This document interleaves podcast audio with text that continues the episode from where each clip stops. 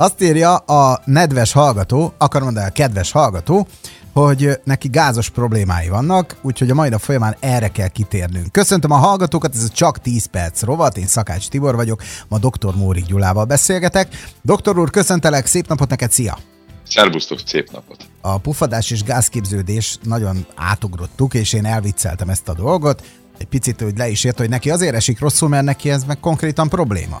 És van egy nagyon kedves barátnője, akivel együtt kommunikáltak, és hát ugye az lett a konklúzió, hogy hagyja el a cukrot, és normál kenyér helyett pedig egyen teljes kiörlésű kenyeret, és megszűnik a puffadása. Vegyük komolyra ezt a témát, mert különben tényleg őt érzékenyen érint ez a dolog, és hogy azért ezzel vannak ilyen, ilyen hasi fájdalmak is. Először is jó-e ez a, ez a tanács, a másik pedig az, hogy hogy tudunk annak segíteni, aki hasonló problémában, cipőben jár.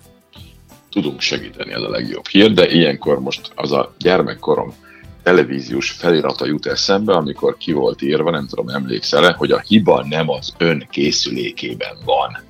Na, Ugye, tehát amikor persze. valami adás hiba volt, és akkor nem jött adás, de ki volt írva, hogy a hiba nem az ön készülékében van. Tehát a hiba itt, itt sem a, a hallgató testében van, hogy ugye a cukor elhagyására és a teljes kiörlésű kenyérre való átváltásra ez így nem szűnt meg hip-hop. De valóban ez a helyzet. A szervezete pontosan jól reagál azzal, hogy a cukor elhagyására nem reagál majd mondjuk a gázképződés csökkentésével, mert egyszerűen az emberi szervezet nem így működik. Úgyhogy valóban fontos akkor, hogy erről a egyébként banálisnak tartott dologról, ami közel sem banális, tudjuk meg sokkal többet. A legfontosabb, és, és azt talán a nap egyik legfontosabb gondolata, a puffadás nem egy kis apró, esetleg mondjuk azt, hogy kellemetlen jelenség, és csak zárójelbe jegyzem meg, hogy nem is a férfiasság vele járója, mint az sok férfitársam gondolja, egy, egy ilyen jól kivezetett nyomáscsökkentés kapcsán. Ugye, mert azért ezzel lássuk be, hogy sokat szoktunk szórakozni. Kaptunk ilyen vicceket bőven, igen.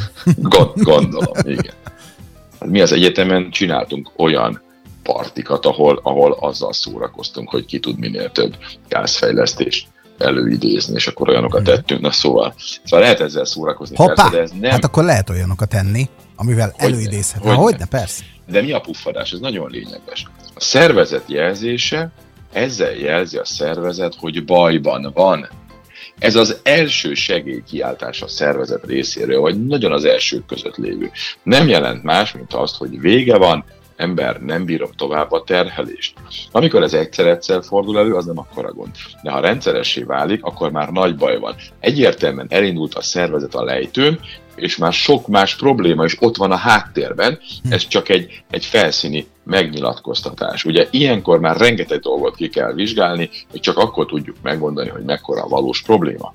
Nézzük az okokat hogy mit jelent egy egyszerű puffadás, és miért komoly probléma az egyszerű puffadás, mert arra senki sem gondol, hogy gond lehet, nem? Tehát mi is viccelődünk vele, meg a múltkor is úgy, ugye, ugye vicc szintjén feljött, de, de gondoltuk, hogy baj lehet.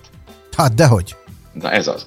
Az első lépésen a hallgató konkrét kérdésére azt kell válaszolnom, hogy a cukor, az egyszerű cukor megjelenése nem jelent gázképző állapotot a beleinek, magyarán ha megszünteti az egyszerű cukor bevitelét, akkor az meg nem fogja csökkenteni a gázképződést. Ha valakinél az egyszerű cukor már gázképződést okoz, akkor ott meg egészen nagy baj van, erről mindjárt megint csak ejtünk két szót.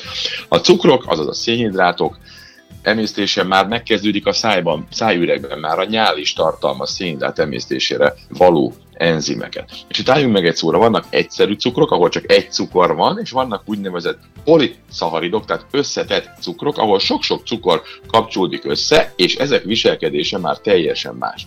Az egyszerű cukor felszívódása lényegében már a gyomornál megkezdődik.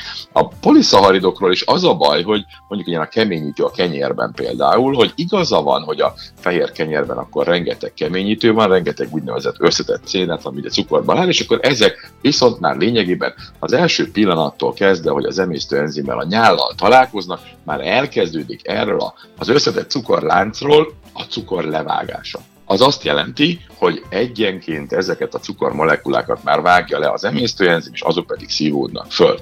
Innentől kezdve a vércukor azonnal és nagyon gyorsan elkezd emelkedni. És innentől kezdve, ha hiába hagyjuk el a cukrot, vagy esetleg ezeket a gyorsan alakuló szénhidrátokat, lényegében csökken a vércukor, hosszú távon csökken a hemoglobin A1C értéke, a nyugalmi inzulin szint, ha cukorbeteg vagy, akkor ez javít az állapotodon, de a puffadáson semmit nem csinál. Mert a puffadás oka nem más, mint a bélbaktériumok gázképzése. Csak hogy a gázképzés az nem magától értetődő folyamat. Gázképződés az nem a, a baktériumnak van egy olyanja, hogy most elkezdek gázt képezni. Ez a baktériumot olyan anyagokkal kell etetni, amiből gázokat tudnak képezni. Ugye a legtöbb emberben lakó bélflóra baktériumai szénhidrátot esznek, vagy szénhidrátok valamiféle bontásával nyernek energiát, mert ez a bevitt ételek zöme.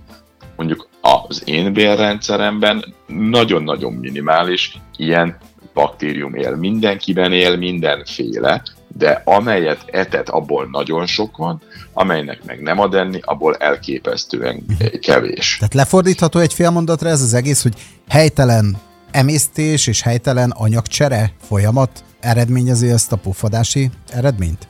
Igen, tehát ez úgy néz ki, ez nagyon jó megközelítés, hogy a cukor az nagyon hamar felszívódásra kerül, míg a komplexebb, összetettebb szénhidrátok azok lassabban. Ugye beszéltük, hogy le kell vágdosni róluk, de a gyomorból lejutnak a vékony bélbe, és ott többé-kevésbé el is bomlanak, és onnan fel is szívódnak. Ez a vékony bél szakasz az emberben körülbelül 7 méter hosszú, és ebben több óra alatt ez a folyamat lezajlik.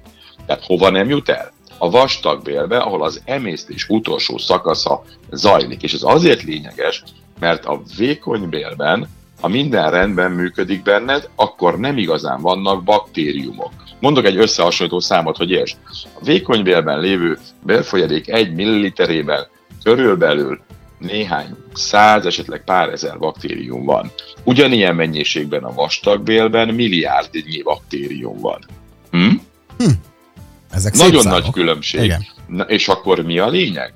Hogy sajnos van olyan, és hogy erre utaltam az első néhány mondatban, hogy amikor a baktériumok a vastagbélből feljutnak a vékony bélbe, ahol rengeteg cukor van, ahol rengeteg szénhidrát van, akkor borzalmas gázképződés alakul ki, és minden szénhidrátból.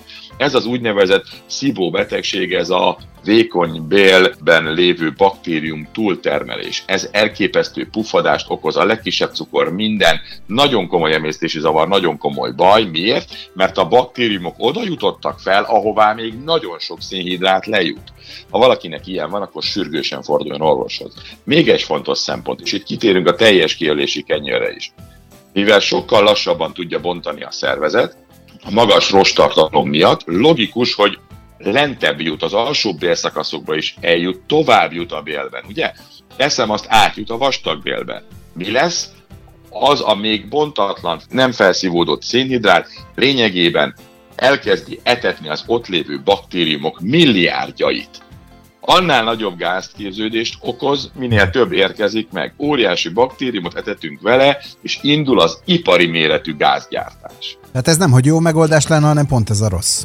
Pontosan így van. Ezért romlott a hallgató állapota, mert jól látszik, hogy ebből a szempontból rosszabb a teljes kiörlés, mint a fehér kenyér. Több más szempontból is, de ebből is. Tehát összefoglalva a gázképződés nem mókás, hanem figyelmeztető vészjelzés.